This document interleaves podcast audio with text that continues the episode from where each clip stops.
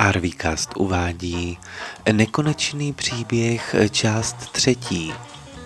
René a Radek se sešli na náměstí v Havlíčkově Brodě. Kde je Markéta? Zeptal se Radek. Nevím, odpověděl René. Nemůžeme na ní čekat, Řekl Radek, ale zazvonil mu telefon a tam se ozvalo. Já jsem tady, vidím vás. Já jsem si zašla na nechty a musela jsem si koupit žitný chleba. Ten je pro standu. Markéta byla hned za nimi pod podloubí. René se jako vždy na Markétu naštval a Markéta na něj. Ale protože v tomto příběhu má Markéta trochu pokory, tak to přešla bez nelogických komentářů. Museli začít vyšetřovat. Radek si vzpomněl, eh, že Marta často nakupovala v Penny a u Větnamců. Tam by se mohli po Martě poptat. Ale kam jít první? Do Penny, řekla Markéta a vyrazili.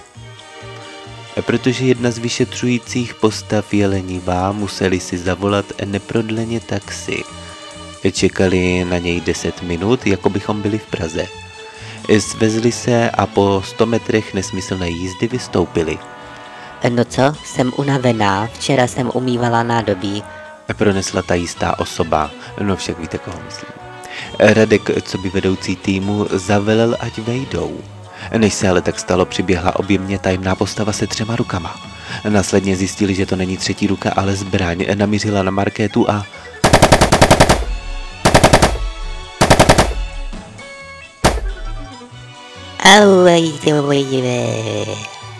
Zakřičela Markéta a byla mrtvá. Počkat? Ještě ne. Tak teď byla mrtvá.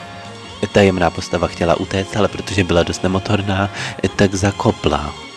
Kdo sakra byla ta tajemná postava a budou dál hledat Marťu i po tomto incidentu? Byla to snad náhoda, že Markéta je mrtvá, nebo to jen byla vůle našich scénaristů? Dozvíte se v dalším díle, každý pátek na tomto podcastu.